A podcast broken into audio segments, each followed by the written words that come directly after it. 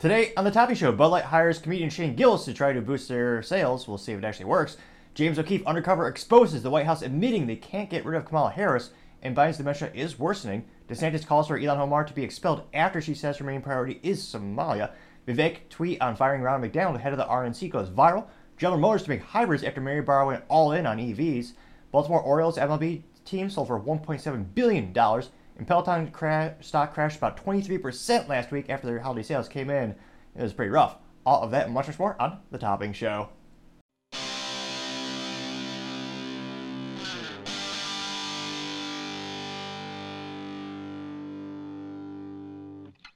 Thank you everyone for taking the time to tune in today. Today's episode of Topping Show is sponsored by Topping Technologies. Topping Technologies is an IT value-added reseller and services company with a special proficiency in IT security. Heck, I see their founder release twice a day. Gotta say, he's quite handsome and brilliant.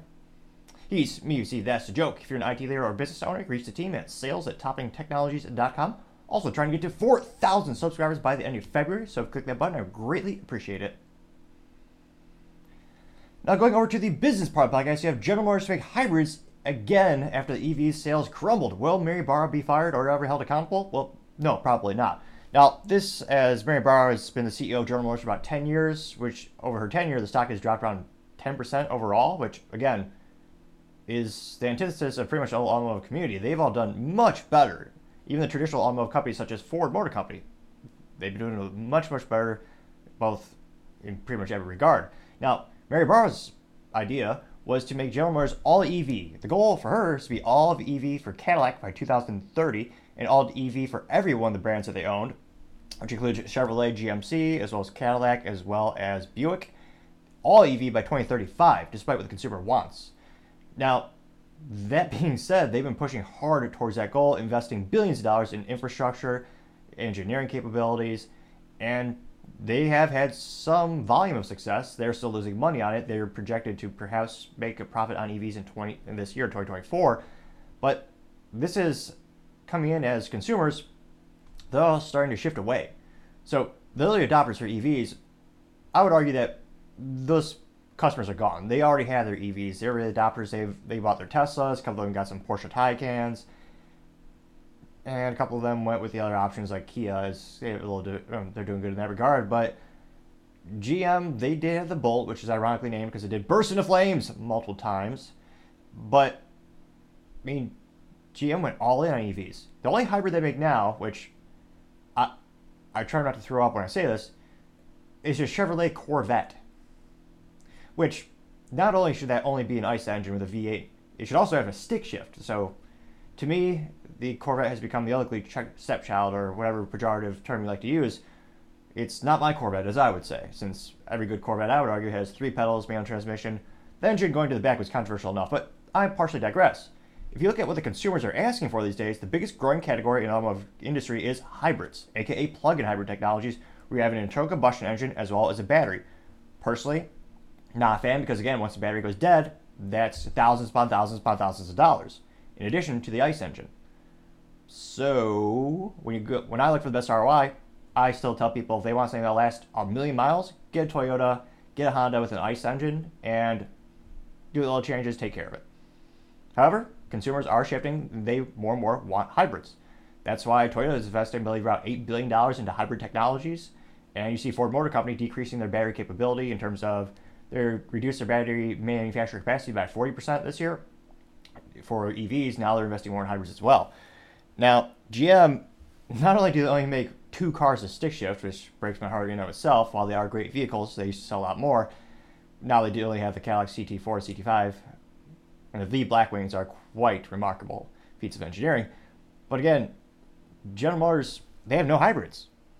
So it looks like the last hybrid they did away with was in 2019, which was the Chevrolet Volt, which in terms of was it Robert Wagner, the previous CEO, that even though it wasn't an immediate hit, I still think that was a good direction for General Motors. And again, even though it's not my preference as a consumable vehicle, just because again it did showcase the technologies at the time and got them in the direction of the shifting in consumer preferences. So, and the GM and the Volt long term was pretty popular, and that was an instance where it had an ICE engine, but more moderately revolutionary in terms of mass production and being a company that was slightly, slightly different. The gas engine was only used to charge the batteries, whereas most traditional hybrids, they have the systems with the drivetrain set up where that it actually just switches back and forth. Now, it'll be interesting to see. Let me see. When it comes to Mary Barra, she still claims it won't be full EV by 2035, even in the spite of consumer preference shifting and them losing money. Now, she says, "quote To be clear, GM remains committed to eliminating tailpipe emissions from our from our light-duty vehicles by 2035." But in the interim, deploy, deploying plug-in technologies in strategic, in strategic segments will deliver some of the environment or environmental benefits of EVs as the nation continues to build the charging infrastructure. Unquote. Yeah, although that was from a quarterly, what was that quarterly earning call in 2020. Yeah, talking about Q4 sales in 2000. So, and it's nice. It's kind of funny. She's, it looks like she's having a little caveat they say light duty vehicles, so perhaps they'll continue to make trucks with diesel engines and gas engines because they want to make a profit. Spoiler alert, that's where a huge chunk of profits come from the automotive community is SUVs, trucks, crossovers, all those. Very little money in small entry level vehicles, which is why so many of them have stopped production of them. It'll be interesting to see. Do you think this is going to be in the right direction as they try to do yet again play catch up with the industry? And again, should Mary Barra be held accountable, or is this because of the board directors? I mean, they keep making calls that are not beneficial for the industry, the consumers. They help the employees out or the union out by giving them the biggest contract in history. But again, that also increased the price of the car for everyone who's buying a General Motors vehicle. So it'll be interesting to see will these hybrids help them regain their realm of being one of the top automobile companies in the world, which again they still are. They actually, although they failed so bad during the pandemic, Toyota beat them for North America sales for I believe it's the first time ever actually. So it'll be interesting to see what used to be one of the largest automobile companies on the planet and dominated sales, debatably as good as the Patriots did in the sports balls league back in the day. Will they ever really achieve that type of economic dominance in the industry? It'll be interesting to see. But as I always say, time shall tell. Other interesting business news: you have the Baltimore Orioles team sold for $1.7 billion. And according to the internet, that is a sports balls team in the MLB, or the Major League Baseball. Now, granted, I don't know how many people know that is really a team. I, I think most people when think of sports balls with MLB, you got the Yankees, the Cubs. They'll be good next year. Okay, that's a joke. They won't. Uh, was it the Yankees, the Cubs, the White Sox, the Black Sox, Texas Rangers, obviously. That's. I'm sure there's more teams than that, but in terms of marketing, those are the teams that are successful enough or good enough at marketing for me to actually know that they have logos and are teams. Now, the Baltimore Orioles, this was actually thanks to Emma Thorne over at LinkedIn. They noted that private equity billionaire David uh, Rubenstein has signed an agreement to buy the Baltimore Orioles for more than $1.7 billion. Let's see here. Ruben is a, a, Baltimore, a Baltimore native, would be the control person for the buyer group that includes legendary Orioles short, shortstop Cal Ripken Jr., the group would own about 40% of the club and buy out the rest after the death of the current majority owner, Peter Angelos. Angelos, who's 94, bought the team in 1997 for $173 million. So, talk about a phenomenal return on investment, which sports ball teams traditionally have become a better and better investment. It is astonishing what type of ROI you get, not just on the sale of the team, but all the things that Americans and people buy when they're at the game. You got the merchandise, the food, it's a whole industry in and of itself. It's quite fascinating how successful they are, how profitable they are. Now, they also note the Orioles have not reached the World Series since 10 years before that. Jeez Louise. No wonder I haven't heard of him. If you're a fan, let me know in the comments. That statistically speaking, I don't think that would ha- I don't think that would happen in terms of a comment showing up, but I'd be fascinated to see if it actually does. Now they also note that the Orioles own about three quarters of the Mid Atlantic Sports Network, which holds local broadcasting rights to their games, and those of the Washington Washington Nationals. Who the hell are they? Is that the Washington Redskins rebranded? Let me see here. Who are the Washington Nationals? They're an American base. Oh no, okay, it is different. They're the American professional baseball team based in Washington D.C. The Washington Nationals. Huh, all right, interestingly enough. So they own that. It's not clear how that would impact the sale.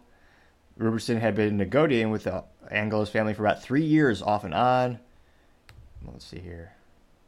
So it'll be interesting to see how many people continue to tune in. Although, yeah, I've and again, I, I know geogra- geography plays a huge role in the worship of sports hall teams. Have you ever watched a game with the Orioles, or would you ever cheer for them? Be interested to see if this inspires more sports ball teams to be sold. Recently, had Mark Cuban selling a majority share of the Dallas Mavericks, which he previously owned, although he's still in a leadership position at the company or sports balls team. So it'll be interesting to see if these have like a domino effect or ripple effect. Traditionally, we don't see a lot of these teams selling. It's a very granted the supply of them is very much limited compared to many other other business categories. So it'll be interesting to see, you know, how much of that is actually increasing in sales. But as I always say, time shall tell. Now, going over to the culture part of the podcast, you have James O'Keefe undercover exposes the White House with an apparent leaker on their cybersecurity team. The irony is palatable to say the least, or hilarious to say the least. So this was first. I saw this first on James O'Keefe's ex Twitter profile. It went viral, as you might say, last week, and he said, "quote Breaking video: Top White House cyber official tells O'Keefe in disguise they can't quote they can't publicly they can't say it publicly. The White House wants to replace Kamala Harris and confirms President Joe Biden has mental decline. Biden's definitely slowing quote Biden's definitely slowing down. He continues to say so. In terms of the background of who was foolish enough to talk to James O'Keefe, in terms of, I want to say this. I, I can't but wonder if this is almost on purpose on the White House because this cybersecurity analyst has to either I I can't fathom how mentally vacuous he is or how foolish he would have to be one to not recognize James O'Keefe because again he is a he all he did and again James O'Keefe is a brilliant investigative reporter. This time he just put on glasses like Clark Kent in Superman. He, he just put on glasses. Like he, he didn't do, go really deep undercover with a huge bombastic, you know, outrageous disguise. And yet this person who works in cybersecurity didn't recognize one of the most popular reporters in the world. And he also freely answered some of the most obviously obvious questions out there about his job, his employer, and his employer's environment which is ridiculous to say the least. I, I almost debate if this is on purpose because it's so ridiculous. So it's about 13 and a half minutes long. So we'll just play the first minute or two. But again, this is it's astonishing how inept this person is. And granted, to his credit, he's not inebriated by drinking a Bud Light. That perhaps would be that makes sense if you have that poor taste and judgment. But nevertheless, he does look to like to be enjoying a glass of wine. I work for the White House. So you're, you're pretty high up in the government. Yeah, I'm fairly high up. I'm good at keeping secrets, and so I manage two federal agencies, the State Department and USAID. So when you say sec- it's like security, like you're protecting the networks of the federal agencies You're that you give all your information to. the mission is to protect Yes. information. And we serve. We we are like the His job is to protect information for the most important buildings and important government entities on the planet. And yet he's out having a drink with what he thinks I don't know if he thinks is a random stranger or, or again I I can't fathom him being that that dumb. But again, I'll keep playing. president's voice when we go into meetings in terms of discussing and, and promoting the president's priorities. Is he is he going to be the, the nominee? Yes. And she will be the vice president nominee. Yeah, I don't. There was a debate about removing her from the ticket, but sadly they didn't. She can't keep black staff. They quit on her in mass. But with So if you can't hear that, the White House cybersecurity gentleman, he said, let me see here really quick, rewind it. Sadly they didn't. She can't keep She can't. So he's saying she can't keep black staff.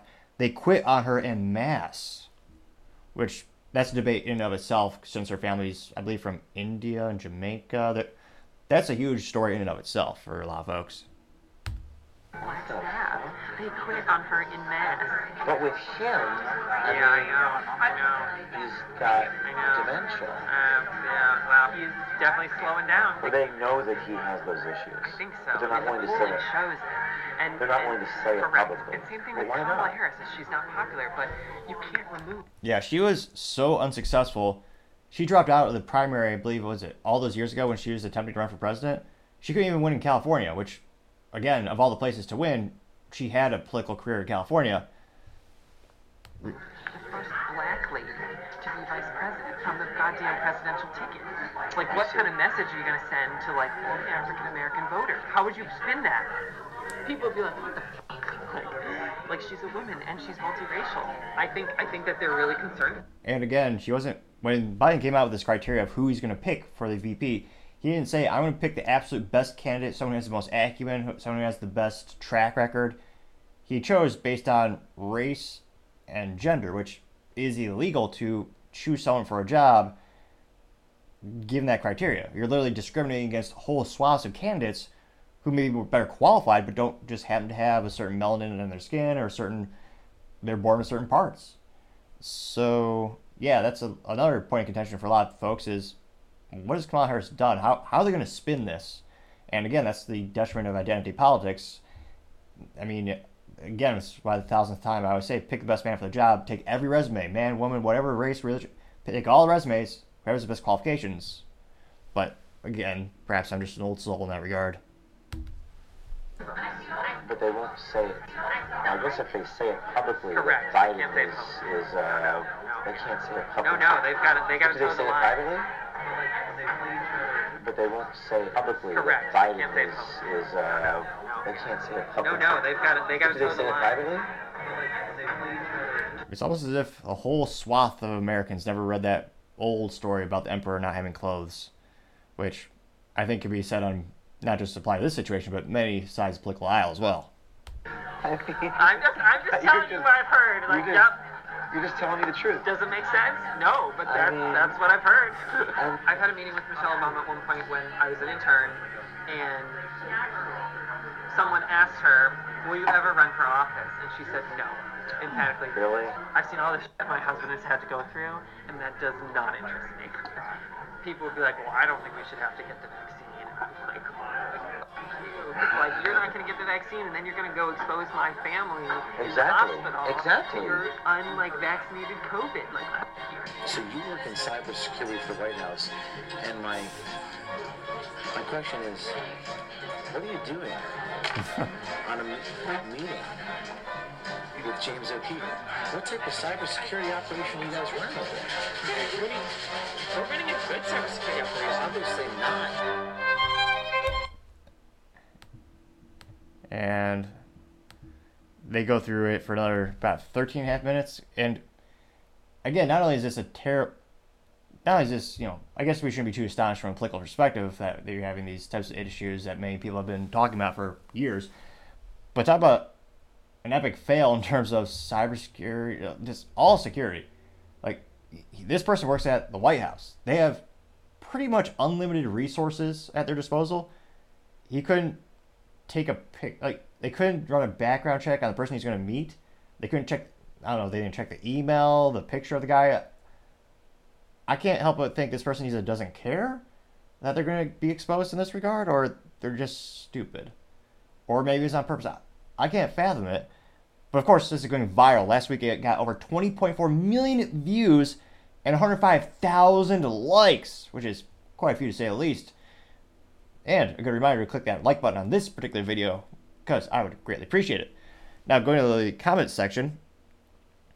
Well, the first one comes from Zeno. He says, quote, disguise is stellar. This guy was clueless. And it's a picture of James O'Keefe juxtaposed with another picture of himself, but with glasses on. They got 9.7 thousand likes, and yes, 110% accurate. He he literally he didn't change his hair. He didn't grow like an extra long beard or anything. And unfortunately, in terms of fashion, I don't even think he suited up as all men should, obviously. Though I think he was wearing what was it? The not the blazer, the vest. So give him a little credit in that regard. But yeah, it was literally it's as ridiculous as Superman, where all James O'Keefe did was put on some different glasses. And yet this person didn't realize that. Now James O'Keefe responded to that saying, quote, the manner matters more than your disguise, unquote, getting 4.5 thousand likes. Roger Stone said, quote, this guy is so dumb he didn't recognize James O'Keefe, who is not so heavily disguised, but simply wearing glasses. That got 10,000 likes.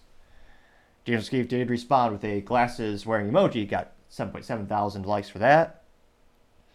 Patrick Bet David says, wild, getting 6,000 likes. Let's see here. Shipwrecked Crew says, quote, I have very I have very good cause to believe that the comments attributed to Michelle Obama are 100% true based on my own solid source from that, on that subject. She has no interest in returning to the life they lived from 2009 to 2016, unquote. And they got 1,000 likes. Though, I mean, in terms of capability, in terms of the odds, I think she is overwhelmingly popular. So I still might, I still wouldn't hold it out of the realm of possibility. I think again, anything can happen, especially in politics. Paul Zazupas, I quote, There you have it. Biden is out and Kamala is in. No one should be surprised. God help us. That got 934 likes. Scrolling down here. Luke Zaleski, who is the, what is he? He is very much a leftist, politically speaking. Though I do follow him just because I want to gain as many perspectives, as possible, and he's always commenting on the things they would cover. So, a little contrarian statement. He brews to the surface, and he says, quote, Wow, someone had an opinion about politics and if you already ignorantly believe that there's a secret unified cabal of officials in complete unison running the government in a plot against you, this person, quote, breaking ranks will only confirm, quote, they're all they're all in on it together, unquote. LOL, getting 110 likes. Already, let me analyze that. If you are already ignorantly believe that there's a secret, when he says a secret cabal, I mean, again, I think people left and right side of the political aisle and in the middle I think a lot of people, the consensus around Joseph Biden's is uh, dementia, mental intellect decreasing over time. I don't think that's a very controversial issue. Even you know people on CNN and traditionally very left-leaning news outlets are covering that topic. So it does beg the question: Who's really calling the shots? If he has decreased his capability to choose and execute executive orders, or has he, or even just declined in that ability? So I, I think it's a fair question to ask, you know, who else might be influencing those decisions? That is partially why you build out your cabinet, you have people around you, just like a CEO reports to a board of directors. So I'll be interested to see or know who has the most influence on him and his decisions these days. I don't I don't think that's a controversial question to ask, really. But nevertheless, going back to the comment section. Let's see here. Do one or two more here. Colin Rugg simply said freeze, and it's a South Park gif of the police captain dressed, dressed up as a woman, and it's uh, busting a gentleman trying to hire a woman of the night. That got 753 likes. Scrolling down to a couple more here. Damian Ilmani says, quote, oh my god, getting 1.6 thousand likes. Liber- Libercrat Media TM says, quote, here we go 100%, and it's a gif of Biden or a picture of Biden, and the text on the picture says, quote, things could be worse, re-elect me and I'll prove it, unquote. And that got 3.6 thousand likes. See here. Scrolling down, a lot of memes and gifs of Biden. Let's see here. This perhaps is the most entertaining one, or one of the most entertaining ones. Libercat Media TM says, quote, So, I guess I have a new plan. And it's a picture of Biden with orange skin and yellowish hair, and it says, quote, realizing his campaign is dying, Biden tries a new strategy, unquote. It got 2.3 thousand likes. Let's see here. Mm. Zianos says, quote, another dollar added to the I told you so jar for conservatives. Every alt right conspiracy theory has proven to be true. Add these to the list. Conspiracy theories are really just predictions. I can't wait to see how the White House plans to spin this. Unquote. Getting 2.4 thousand likes. Libcrat TM has a picture of Kamala, and the text is a quote from her, and she says, Today is today, yesterday was yesterday, tomorrow will be tomorrow. So live today so the future today will be as the past today. Unquote. Words. Not inspirational, but they they are technically words. It it sounds like a really rudimentary rap song, a rap lyric. I won't dare attempt to put that into a song yet, but that did get 7.1 thousand likes. So again, it's fascinating to see the culture shift as more and more people are starting to critique the administration. But again, see here. We'll do one more. Chief Nerd says, quote, this guy is a fortress of information security, unquote, getting 1.1 thousand likes. Yeah. so it'll be interesting to see if they ever, they ever they maybe put some new policies saying don't talk to random reporters or don't take random lunches with people you don't know. And, again, this guy works in security. I can't emphasize this enough. It, it's almost unfathomable how foolish or mentally vacuous he is, which makes me it makes me wonder, was it on purpose? Like, let me know in the comments. I'd be fascinated to hear what your thoughts are on this scenario. But it is interesting to see the continued shift and more and more people starting to critique the administration from a cultural perspective. But I would say what will happen in the next upcoming election, time shall tell. Other interesting cultural news you have Bud Light hiring comedian Shane Gillis for a partnership. This as Bud Light desperately tries to get their old fans and old customers back. And they have not been successful. They spent millions, probably hundreds of millions of dollars on new partnerships, new marketing materials, and yet when you look at all the comments on social media, look at the sales figures, the data, they have not really recovered at all. Their sales for Bud Light are usually still down about 30% week over week compared to the same fiscal period prior to all the controversy with where they hired Dylan Mulvaney for $185,000 for a couple pictures and a video to be a brand ambassador. And geez Louise, that certainly did backfire. We shall always remember Alyssa Heinerscheid, brilliant marketing leader behind that decision. Although she is oddly enough not on LinkedIn anymore, perhaps she's ashamed, from her business ineptitudes. But nevertheless, they've been trying to dig themselves out of the, out of the hole that they've created and saying how could they maybe win back their fans. So they've been doing things like you know paying the UFC 100 million dollars to be the official beer of the UFC, and now they've done what I thought would be the highly improbable, some would say the impossible. They hired Shane Gillis, who is a very famous stand-up comedian. He's on Joe Rogan all the time, and many people consider him middle or right. And he's famously in one of my favorite examples of don't be too disappointed if you get fired in life because it could be the best thing that ever happens to you. He actually tried out on, to be on SNL. He got a job offer from Saturday Night Live. Then they discovered he made a pejorative joke, I believe, around around the Asian community, and they fired him. He didn't even have like a first full day on SNL, and yet now he's infinitely more popular and I would argue more talentable than any of those mentally vacuous people who still work at SNL. I think there's 12, no, like five people left, and three people watch it. Maybe four, maybe four. Five if there's a TV left on in the middle of the night, if you want to go by those numbers. But nevertheless, they have not been funny in decades. Now, Shane Gillis, on the opposite, he's hilarious and he makes fun of everyone equally, and which is what I think comedy should always be. Now, interestingly enough, with Shane Gillis, I almost think they really didn't have to in terms of when the Bud Light controversy hit. Joe Rogan and the guys on his popular show, I believe, uh, Saving Saving the Parks, is one of the most popular repeating episodes where they have a couple of their favorite buddies on. You got Ari Shaffir, you got Shane Gillis, Mark Normand, Joe Rogan, and I think one more may elude me, but nevertheless, that's the main gang, and they just hang out and shoot the shit, so to say. And no matter what happened, they always have Bud Light on the table, and as far as I know, they've never paid Joe Rogan for that, which of all the things they should have sponsored, of all the money, like that is a lot of free marketing right there to have Joe Rogan drinking a Bud Light and still drinking it post Dylan Mulvaney controversy, it's hard to quantify how much of an impact that probably had on saving some of their sales and keeping them somewhat in the social cultural spotlight in a positive way where every other celebrity, especially in the middle and right, they were making fun of Bud Light. They're, I mean, there's a lot of material to work with. Don't get me wrong, but it was it's become a joke.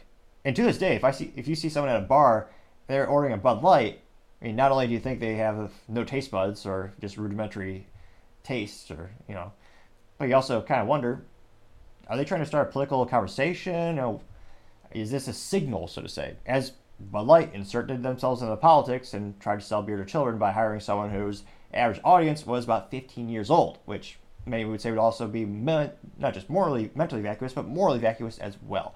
Now, Shane Gillis, he stuck by Bud Light, even though they never paid him a dime or a penny for that matter.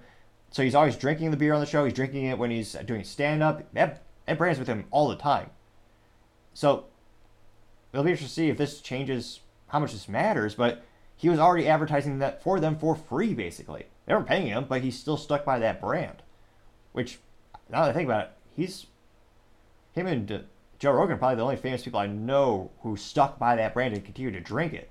I mean, the, a lot of the other celebrities are more in the middle the right you had Kid Rock famously shoot cases of Bud Light with a full auto MP5, which, geez Louise, if you want a full auto transferable MP5, those are going for like $60,000. Partially because they had to be manufactured and registered before the law of 1986 passed. Of course, they didn't pass in 1984, that'd be too prolific or too accurate to dystopian novels. But nevertheless, Shane Gillis came out with this photo last week on the, as you, I believe they call it the Instagram, which, disappointingly enough, has nothing to do with graham crackers if you're a sweet tooth, but it is a fascinating platform nevertheless. Now, in one of the first pictures is his of Shane Gillis wearing a Bud Light hat, giving a thumbs up, and he's filling up what least to be a glass with Bud Light from a giant Stein, Stein what do you call it, a giant brewer, giant beer brewing device, not the kettle. Nevertheless, the giant beer holding apparatus, and it even says in bold print, which again, partially for SEC or is it SEC? No, SEC. I forgot the regulatory body that has to cover advertising. I believe is the Federal Communications. That might be it. You have to have a disclaimer. That's why this show is sponsored by Topping Technologies. I, I click that button. I say, hey, we're sponsored by that. That's how this show could afford to be made. Now, Shane Gillis says right on top, paid partnership with Bud Light. And he says, quote, excited to announce my partnership with Bud Light, hashtag Bud Light Partner. That is going to be astonishing. Now, going to the comments, a couple of the first feedback. One comes from Mike Cox. He says, quote, Bud Light trying hard not to be gay, unquote. That got 19,615 likes, which also goes to show you the sheer sample size of, let me see here, Shane Gillis. Going to his profile, he has 1.2 million followers, which is quite a few to say the least. Now, Seth LMFAO says, quote, he's brewing them at night, getting 20,069 likes. Perhaps he is also making cheese, grilled cheese sandwiches, allegedly, at night. Inside joke if you follow Shane Gillis. Young Kraknick says, quote, shout out to Bud Light for working with the disabled, unquote, getting 11,323 likes. Family, or no, Fam Guy Rolden says, effing Shane Gillis is trans, unquote, getting 11,199 likes. Jackman Gown says, quote, kind of gay, Shane. I saw this post and said, wow, kind of gay. Uh, that was Shane Gillis, bar none, has the best Trump impression. Jamie Foxx probably close second. And that was the vernacular of that. I can kind of tell he's trying to go for Shane's Trump impression, which this might hurt your earballs. So, you know, spoiler, not spoiler, but a caution, but I will attempt to do the, tr- the Trump impression with Shane Gillis text to go, quote, kind of gay, Sheen. I saw this post and thought, wow, kind of gay, unquote. I'm sorry, but the attempt simply had to be made, and hopefully you at least cracked a modicum of a smile. Now, Mark Normand actually chimed in, and he just said, Really? Oh, that's clever. Okay, so he literally just said Dylan Mulvaney, unquote. They got 7,156 likes. Bob, Rob Biglin says, quote, I'm not gay no more. I'm I'm delivered. What? Unquote. That got 726 likes. Cindy Shin says, quote, sending hate from Australia. Unquote. Getting 166 likes. You really got to do something specific to piss off those Australians. Let's see here. Motto Memes says, quote, paying people that we like doesn't cover up their sins. Unquote, getting 797 likes. Nate, Nate Levine says, quote, good for Bud Light, sponsoring another trans person, very progressive, unquote, getting 300, sorry, 4,374 likes. Lucas Extreme Arms, or Extreme Arms, says, quote, you're definitely cooler than the, than a Transformer, unquote, getting 609 likes. Papa Didi says, quote, Shane gonna single-handedly make Bud Light not gay again, unquote, getting 3,146 likes. So it'll be interesting to see then of going, this is hilarious, someone's prediction, but he was actually, but Shane was actually on the podcast with Joe Rogan a while back saying, you know, I wish they'd sponsor me. And Joe Rogan, interestingly enough, someone who does podcasting and is not in the industry, he had the idea, not crazy outlandish or original idea, but to have Bud Light sponsored by Shane Gillis. So hilariously enough, that gal who worked in marketing at Bud Light for her whole career destroyed the company again by 30% loss in their sales for Bud Light alone, billions of dollars lost. Hey, terrible. The business, biggest business blunder of the year, bar none, in 2023. Probably 2024. It'll carry over. Her idea destroyed the company. Joe Rogan may even save the company. We'll see what the sales figures go like after this endorsement. But this is a fun little clip. Really? Yeah. Let's see. Well, wait. It's hard to do the shorts. This is the first time I got called gay at a bar, dude. Really? It's the only time I about that. drink. It's how Yeah. we talk, dude. Yeah. It's not gonna. It's not gonna truly deter me. If right. I order a Bud Light and someone's like, "What are you gay?" I'm like, "Yeah, yeah, yeah." No, no, no, no. I'll suck your dick, dude. That's fucking blow up. you right now, you fucking bitch. Do you think Bud Light's gonna bounce back? Yeah, I think so. I think they will with your help. I think the story I is. think Bud Light needs to just send me fucking fifty thousand dollars. Just hire Chuck Norris. Just give him a case. Give me twenty bucks. hire Chuck Norris. I sell a thousand Bud Lights every weekend. It's the first time I got called gay at a bar, dude. So pretty good. It'll be interesting to see. Because again, we, they tried brand endorsements before. They're working with the UFC. They have not, interestingly enough, said anything against Sean Strickland, who's one of the most popular UFC champs, who's said a lot of controversial things that prior would have had Bud Light in that company sweating bullets, so to say. But he said a lot of things that many, some people would interpret as anti-trans or quote unquote not being an ally. And Bud Light, interestingly enough, has not put out a disclaimer or a statement saying we don't agree with him. We're just sponsoring the UFC, which, again, in terms of PR and marketing, that is extremely rare. Extremely rare. Usually, if anyone says anything controversial, they say, "Hey, we're supporting the brand, not the person's actual. Eh, you know, we're sponsoring UFC, not the individual, individual fighters. You know, words like." Normally, there'd be a huge PR team going and putting out what they might perceive as fires for that. They haven't done that. So it'll be interesting to see. I mean, wh- what is it actually? What actually happens with Bud Light? I mean, culturally speaking, their sales are still bad. Social media, they're still usually ratioed beyond all belief. But maybe the sales will go up a little bit, or maybe they'll just stay thirty percent low forever, and that'll be the quote unquote new norm. It'll be interesting to see. But as I always say, time shall tell.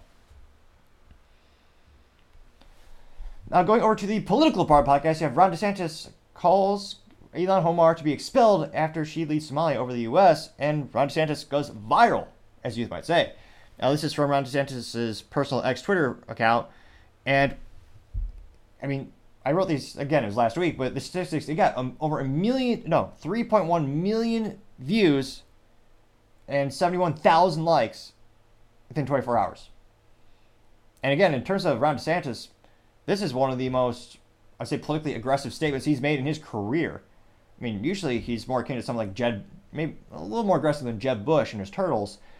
And again, where was this on the campaign field? That's that's what I was wondering. Now, this is in response to, let's see here. This came from Marina Marina Medvin over on X Twitter, and she says before this video, Ilhan Omar, an American congressman, tells Somalians that she is Somalian first and Muslim second, and oh no, America wasn't even mentioned. Oh, and she says her primary job in Congress is to protect Somali in- interest. So I wonder if this is is transcribed, or I see the text on the video, so I'm not sure if it's in English or another language. So we'll, we'll play it and see if we can understand it. annaga haddii aan nahay dad soomaali ah No, not. So she is saying, let me rewind it, I'll read it to you. I'll save your ear balls. She says, We are Somalians. We love each other. There are areas of friction that will lead us to kill each other, but in reality, we are an organized society. Brothers and sisters, I don't know if that's a reference to her brother that she married, but back to her quote. She says, Brothers and sisters, people of the same blood, people who are who know they are Somalians first, Muslims second, who protect one another to each other's aid and to the aid of other Muslims too. A couple days ago, we heard some people call themselves Somalis and or claim to be Somalis have signed an MOU with Ethiopia to open up the seas. Er, er, I don't even know what that means. Oh yeah, we have an agreement. Uncomfortable laughter. I'm sorry, my grasp on Somali is is what? Is atrocious? What? How pathetic? How, uh, I mean, that's just pathetic as all hell. Her main priority is Somalia, and she can't speak the language, and she's from what? Again, I don't say my my main priority is Cuba, and I know how to speak Spanish fluently. I mean, I know a little bit because my family was from there, but I'm also not saying it's Cuba first because well, no one would. But yeah, talk about bizarre. All right, so uncomfortable laughter. She says many Somalians have personally called me to encourage me to speak to the U.S. government to thwart the Mao MOU. See. And help Somalia. They wanted to know what the U.S. government could do for Somalia and to ensure Mao never turns to a full dictatorship. My answer to Somalians was that the U.S. government will only do what Somalians in the U.S. tell them to do.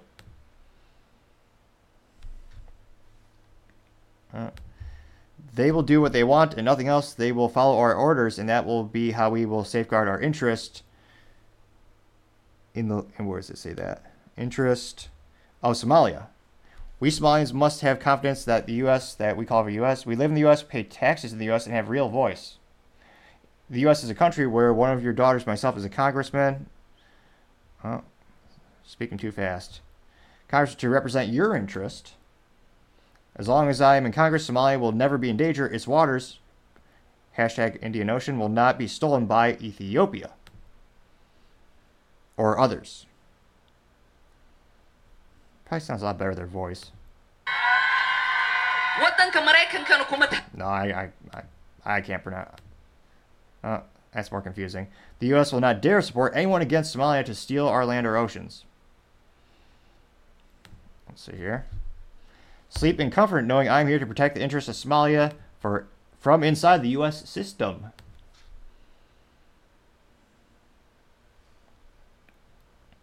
Yeah. The woman you sent to Congress is working day and night to protect your interest. She knows your plight and that of Somal and of Somalia. I'm gonna st- stop that quote really quick. There's something weird about someone referring to themselves in the third person. I don't know. Maybe worse than the speech. To me, it always seemed weird. I'm concerned about. I am as concerned about Somalia as you are. Together, we will protect the interests of Somalia. President Hassan Sheikh, uh, Sheikh, the current president of Somalia, has done a remarkable job in looking after Somalia. Mr. President, you have done an excellent job, and we are happy about it. And she says hashtag fighting Ethiopia. Oh, fighting Ethiopia and Somaliland. You spoke to Somalians dispersed across the world that you are there to look after Somalia. However, weak Somalia is, or as the state, we Somalians are resilient people who fight against all odds. People who love their country, Somalia. We are the people who will never allow someone else to steal our land. Kind of ironic they changed the flag of Minnesota to be Somalia, but nevertheless. Therefore, I congratulate Somali Americans and other Somalians across the globe.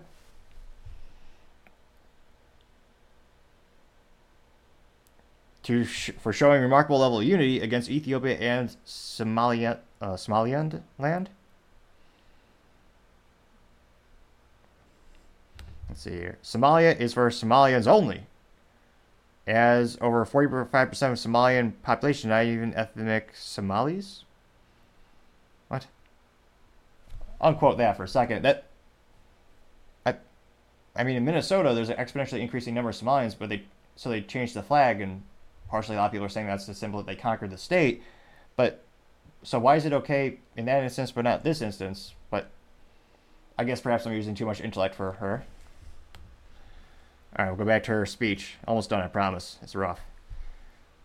Uh, let's see here. Keep going. Somalia is one nation, all brothers and sisters. Unquote. Uh, I was going to say, or husbands in her case. Unquote, our, our land cannot be divided. Ethiopia and Kenya have stolen and continue to occupy the Somali region state, which belongs to Somalia. Let's see. We will liberate the occupied territory stolen from, i.e., Somalia, Djibouti, Somaliland, and northern eastern province in Kenya that belong to Greater Somalia. What remains of Somalia cannot be further divided. Thank you for inviting me. Goodbye. That was extremely long and painful speech, but it was a speech nevertheless.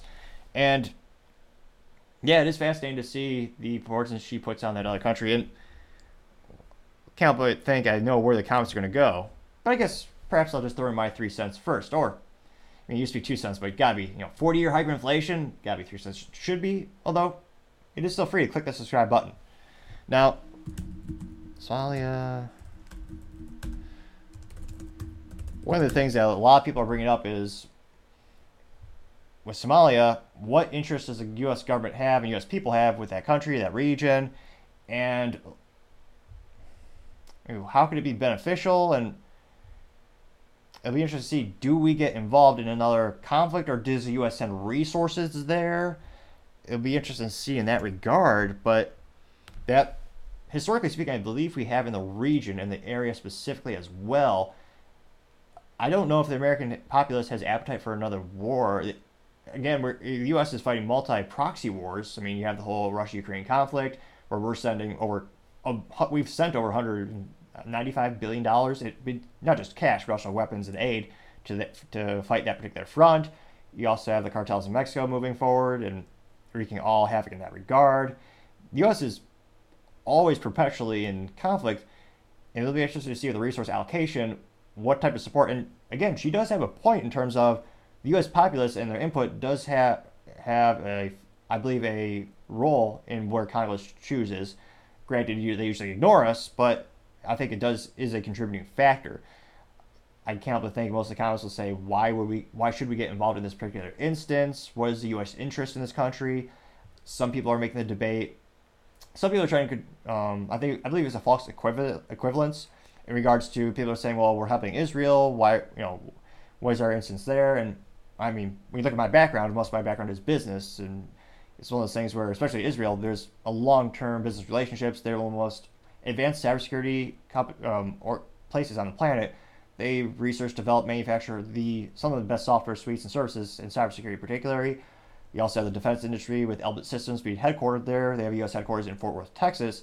Most famously known for making the uh, helmet for the F-35 Lightning II, which gives you a full immersive technology, which was revolutionary at the time and still is.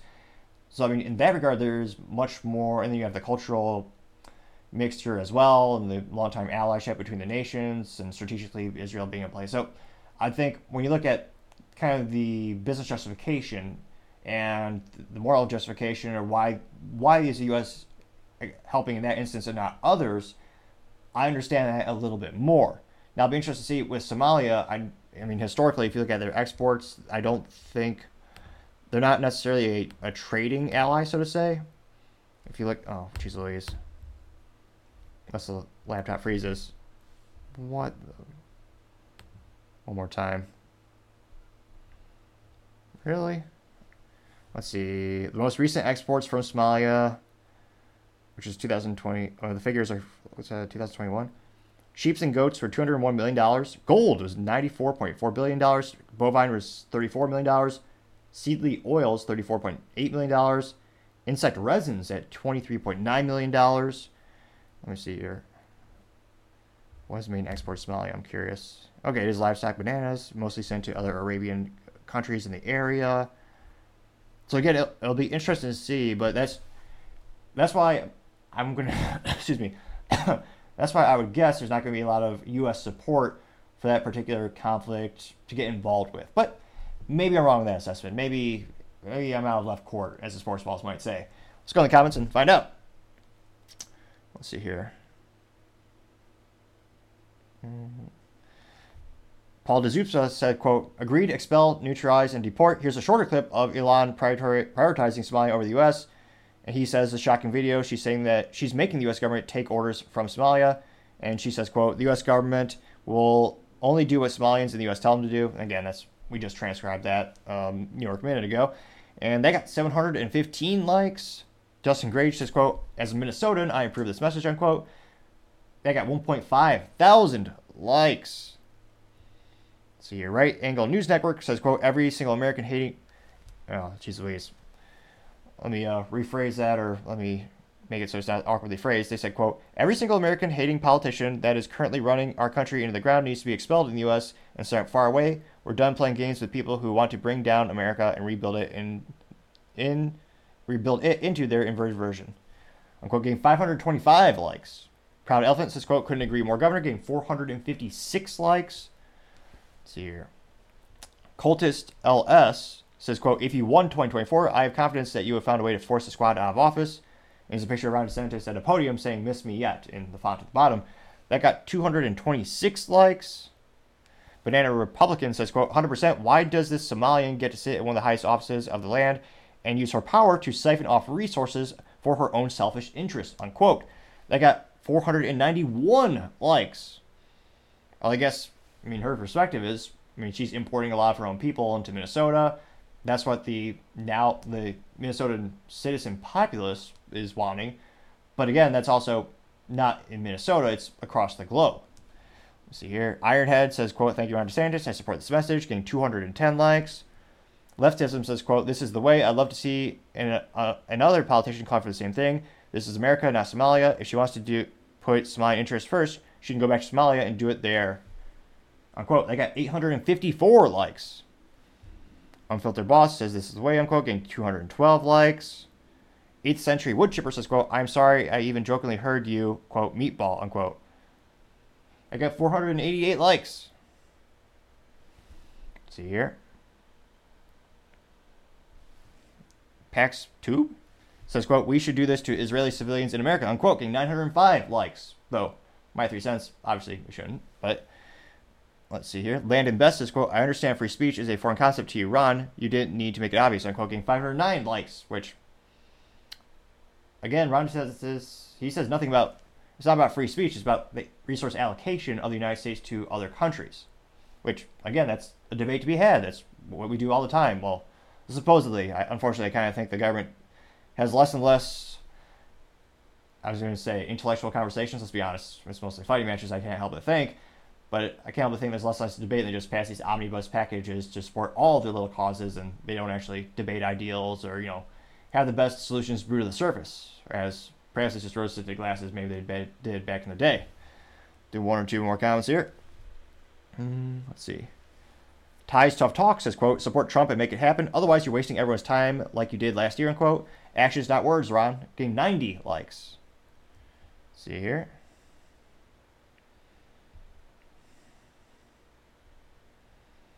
So still, oh, let's see, we'll do one more here. Milkenya says, quote, if your allegiance is to Somalia first, be a servant of the people in Somalia, Ilhan. This is very, this is very, as clear as day in my book, will help you pack, unquote. That got 700 and, or no, 107 likes. So again, it'll be interesting to see. She's been a very polarizing political figure for years. And, I mean, again, given her popularity in Minnesota, I doubt she'll ever actually be recalled or actually actually, you know, even lose in an upcoming election. But it'll be interesting to see. I mean, will there be a debate on which resources we send to which countries? I mean, will there ever come a time because again, anecdotally speaking, past you know 12, 24 months, we've been sending a lot out a lot of resources, not so much fixing you know stuff in America.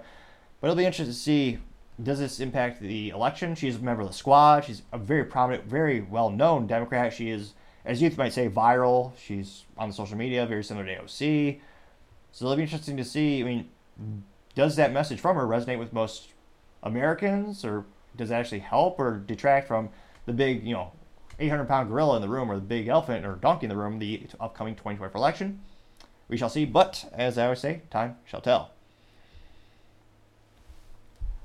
Other interesting political news, you have Vivek tweets fire Ronna McDaniel, the head of the RNC, going viral. Now, this as she has accomplished not much. She's perhaps as successful as Kamala Harris in terms of her political successes and acumen.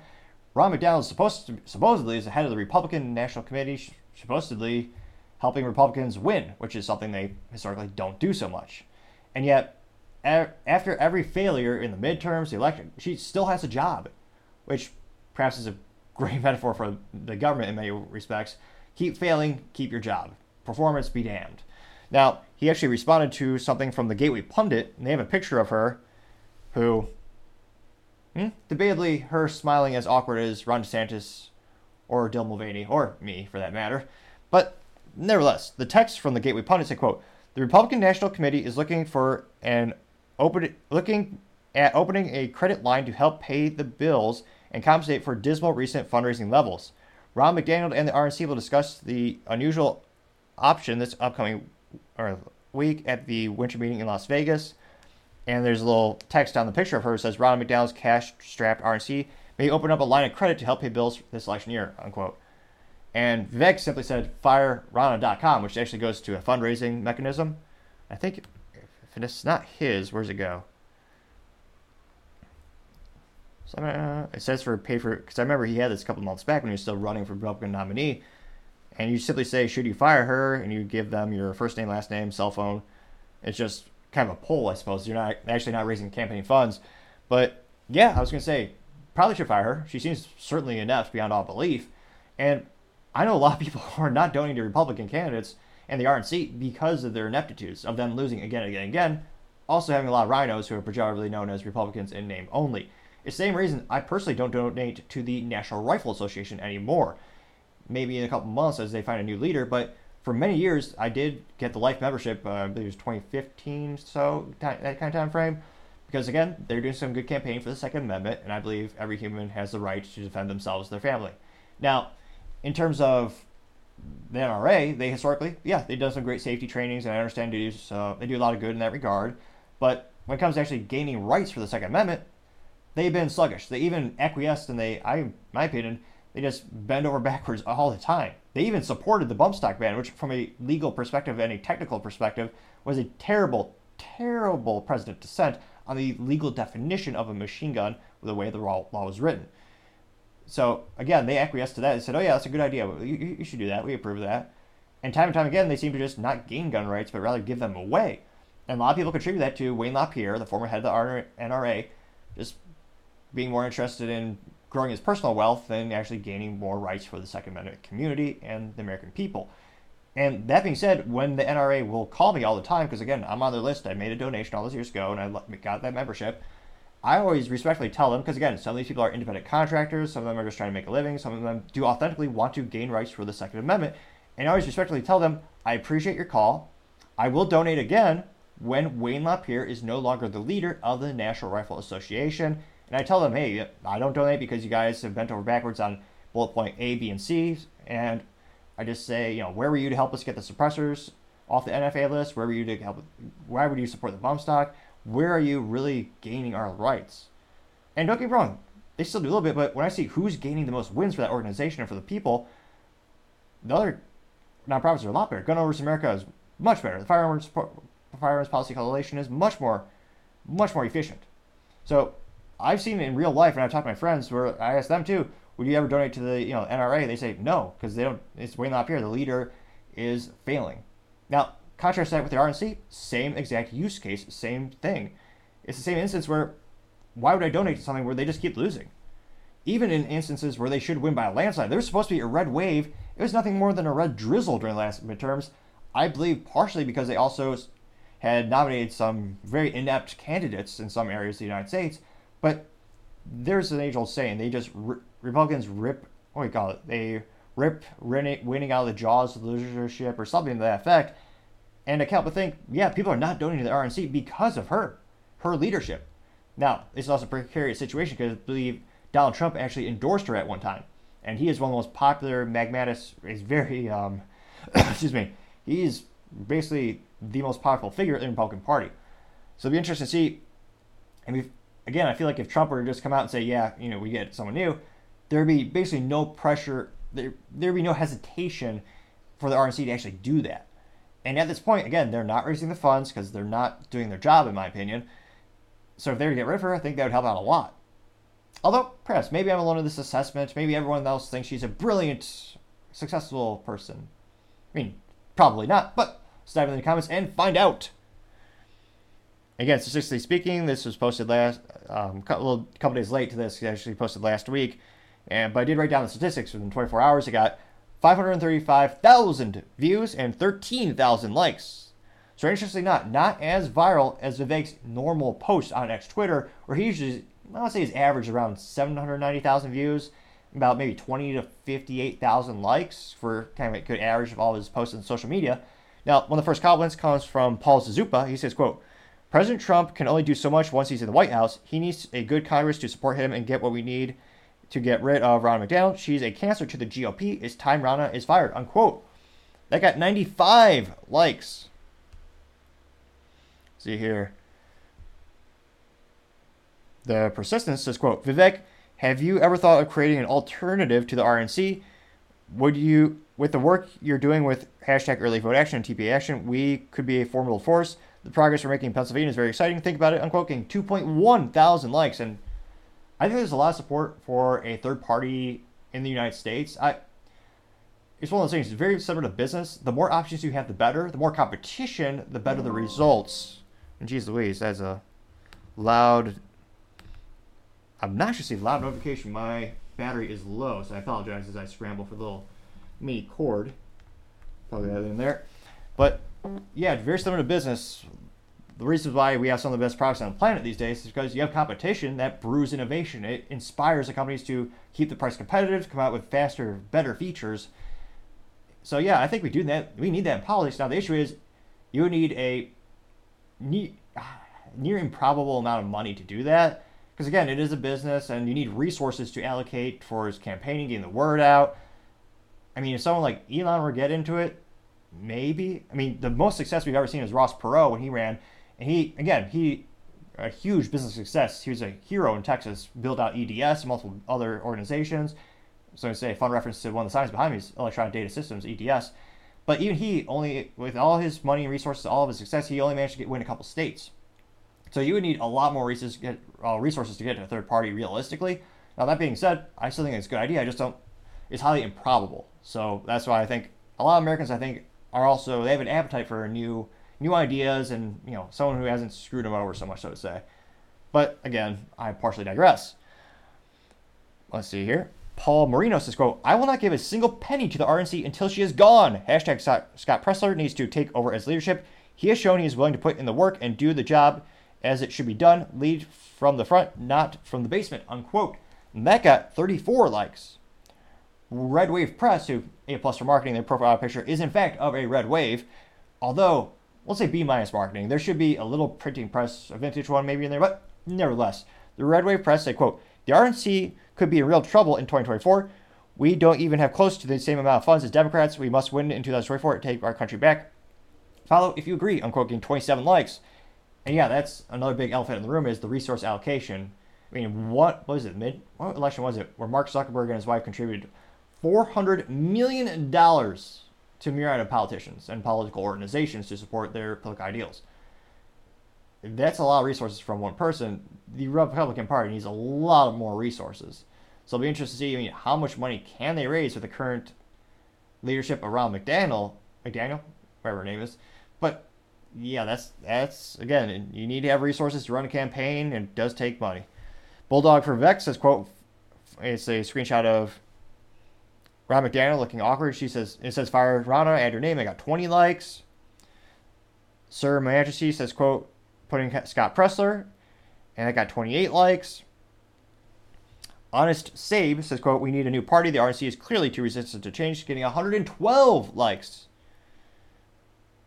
I don't know if it's resistance to change or resistance to just doing a lot or, you know, stuff. It's like, it's so disappointing. It seems like throughout my lifetime, you you just get lucky. You might get a little bit of a tax break, which, again, fiscally speaking, yeah, I want more. Ta- everyone should want more tax breaks. Less taxes, the better. But yeah, it seems in terms of other significant significant topics and ideals, they're not really moving the ball forward in that regard. And an overwhelming majority of the responses they're getting between zero and five uh, likes, they're all pretty much the same. Talking about yeah, no one wants her in charge. You know, why is she why, why is she still have a job? And yeah, the arts they're gonna RNC's that's gonna be the big elephant in the room. It'll be interesting to see, you know, what happens at the end of the day, because again, the current formula for the RNC is not working. People are not donating it to anymore. People barely believe in the organization. Even with Trump at the helm, because presumably with all the data we have now, he'll be a Republican nominee. Mm-hmm. It's just mathematically, it's all the odds. All, all the odds are in his favor. It, I don't know what the Las Vegas odds are if you want to put money on money on Nikki Haley, but I can't help but think the odds would be astronomical. But it'll be interesting to see. As I always say, time shall tell.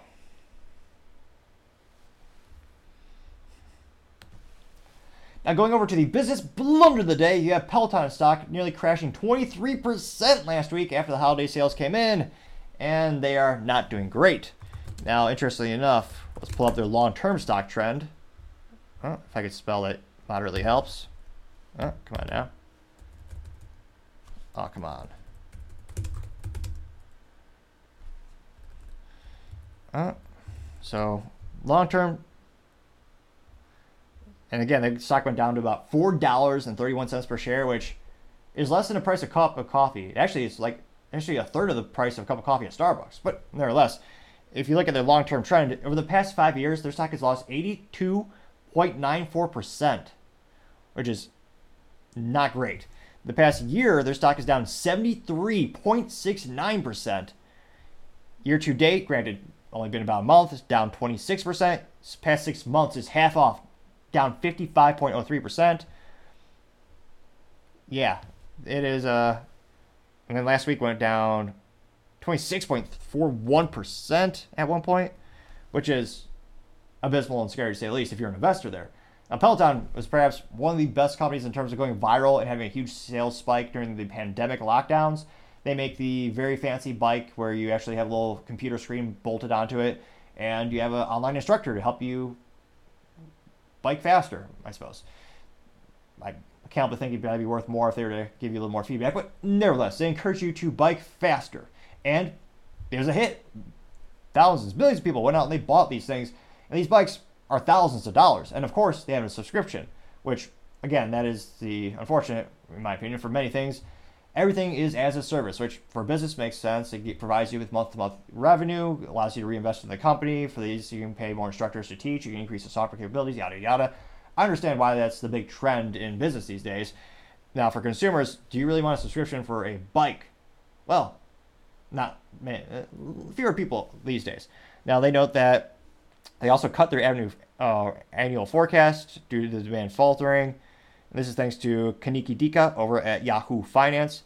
Now, the company now expects their full year 2024 revenue to be between 2.68 billion and 2.75 billion, down from the previous forecast of 2.7 billion and 2.8 billion.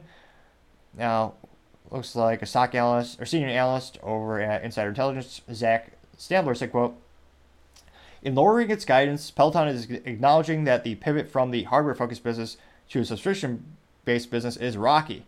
Looks like, and in terms of you know how many subscribers, they noted that the company ended with 3 million connected fitness subscribers in the second quarter, about a 1% increase from a year earlier, about above FactSet estimates of 2.99 million.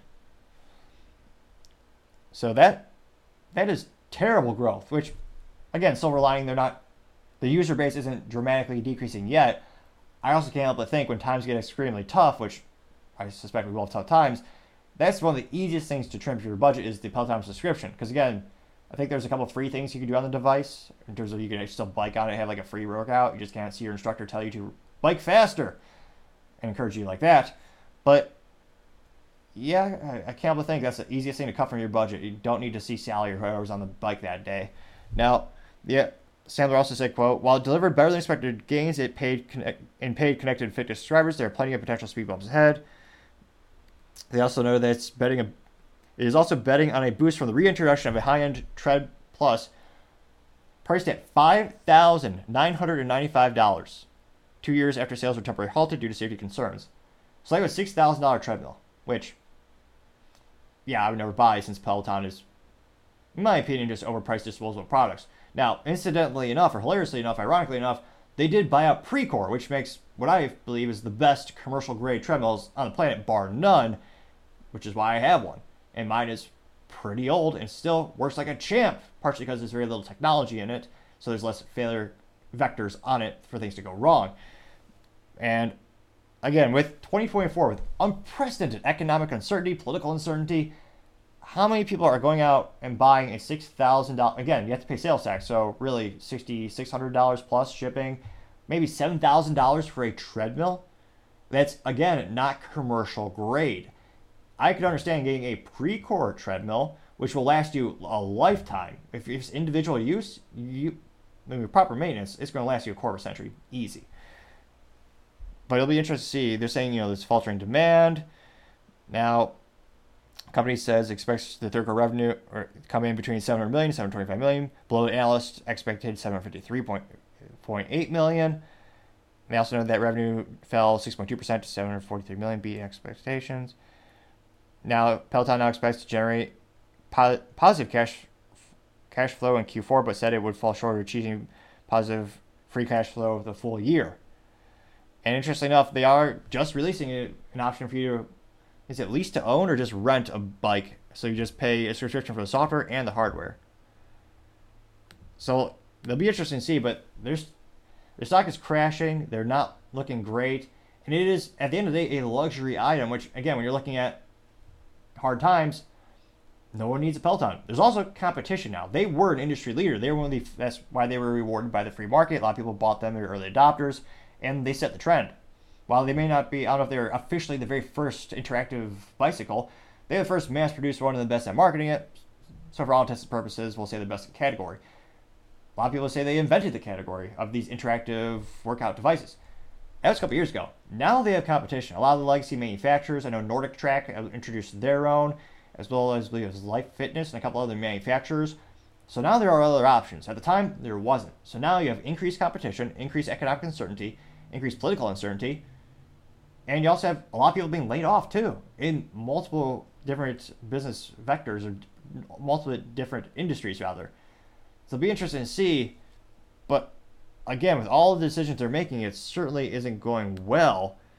And I just can't but think this is going to be a rough year for them. And having their stock crash about 24% in a day last week, that that certainly is the business blunder of the day. Thank you everyone for taking the time to tune in today. Again, trying to get to 4,000 subscribers by the end of February, so click that button. I greatly appreciate it. Also, leaving a comment and thumbs up and thumbs down is a great way to give me some additional feedback so I can know how to make the show better and better. Lastly, don't forget to take time to tell your family, tell your friends, tell your coworkers, heck, tell your enemies, tell anyone and everyone. Just stay safe, fight the good fight,